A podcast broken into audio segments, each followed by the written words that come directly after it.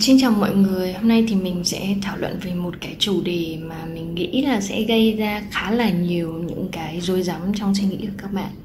Đó là về cái việc mà chúng ta nên kiềm chế cảm xúc hay là chúng ta nên thể hiện cảm xúc ra. Bởi vì gần đây thì mọi người có thể thấy những cái nội dung liên quan đến việc là ừ, cổ vũ các bạn thể hiện cảm xúc ra ấy Nó khá là nhiều cho dù đó là tức giận, cho dù đó là sợ hãi, cho dù đó là lo lắng, cho dù đó là cái việc mà mình muốn nổi tung lên thì hãy cứ thể hiện ra. Nhưng mà câu hỏi cần được đặt ra đó là sau khi các bạn thể hiện cái cảm xúc đó ra, các bạn có thấy nó ổn thực sự hay không?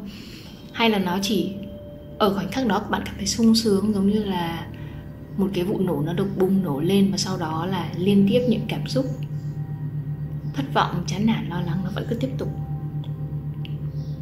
Quay trở lại ban đầu của cái việc kiềm chế cảm xúc. Uh, với cá nhân mình thì mình luôn luôn khuyên mọi người kiềm chế cảm xúc. Ở cái thời điểm đấy bạn có cảm xúc gì bạn cứ từ từ.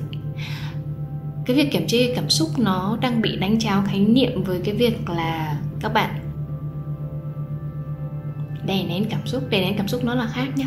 Mà cái việc kiềm chế cảm xúc nghĩa là ừ ở thời điểm đấy cho dù nó đang như thế nào các bạn hãy vẫn cứ quan sát cái cảm xúc của bạn và từ từ hãng thể hiện nó ra bởi vì nó là một cái trạng thái không đồng nhất và không phải là mãi mãi mà. Chúng ta đang ở cái ờ, thực tại mà có rất nhiều rất nhiều những cái khía cạnh khác nhau, những cái bản thể khác nhau, những cái góc nhìn khác nhau. Vậy thì cái việc kiểm chế cảm xúc nó có nghĩa là ừ ở thời điểm đó bản thân bạn sẽ không đưa ra cái cảm xúc một cách ngay lập tức nghĩa là không phản ứng ngay lập tức theo kiểu ồ oh, tôi đang rất tức giận. Nó không phải như vậy. Mà là ừ ok mình sẽ đi xuyên con nó xem nó thực sự là cái gì.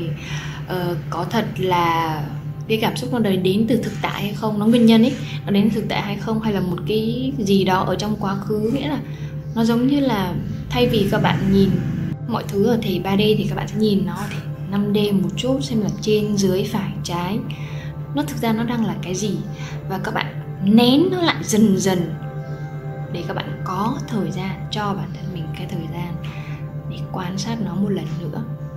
Và đó là, và sau đó có thể là bạn thể hiện cảm xúc nó ra, nhưng mà ở một cái trạng thái là ừ bạn đã nhìn hết cái quãng đường của nó rồi.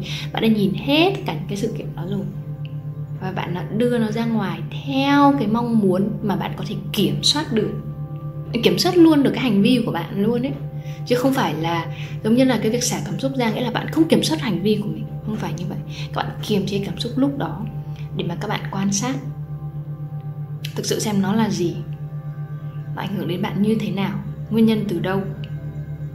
Và sau đó khi các bạn thể hiện cảm xúc đó ra, nghĩa là ở thời điểm đó, bạn đã biết hết nó rồi, biết tường tận nó rồi, thì bạn thể hiện nó ra theo cái cách mà bạn có thể kiểm soát được hành động.